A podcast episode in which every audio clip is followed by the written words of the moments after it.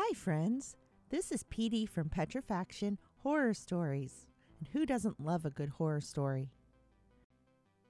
Today, I'm sending to you just a little short. It's a little bite of what's to come in season two. That's all I'm going to say about it. You have to listen to see. Hope you like it and see you back soon.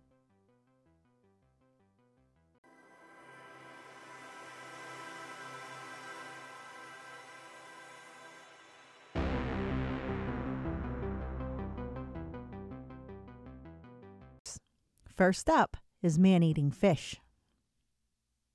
Now, everyone knows that piranhas are man eaters, right? Where did this come from? How did we discover this? It all comes back to American President Theodore Roosevelt, who was visiting the Amazon in Brazil when local fishermen set up a spectacular event involving piranha. The men had blocked off part of the river, and they had starved the piranha for several days.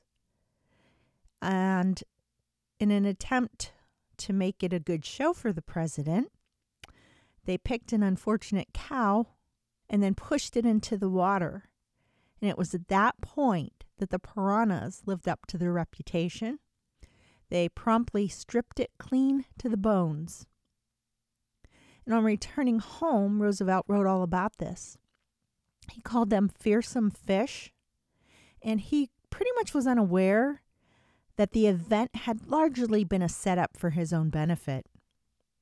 The facts are that piranha are mostly omnivores. That means they eat a variety of things. They don't eat just meat. Their preferred diet is fish, insects, fruit, and plants. They will attack larger animals if the animal has already passed away.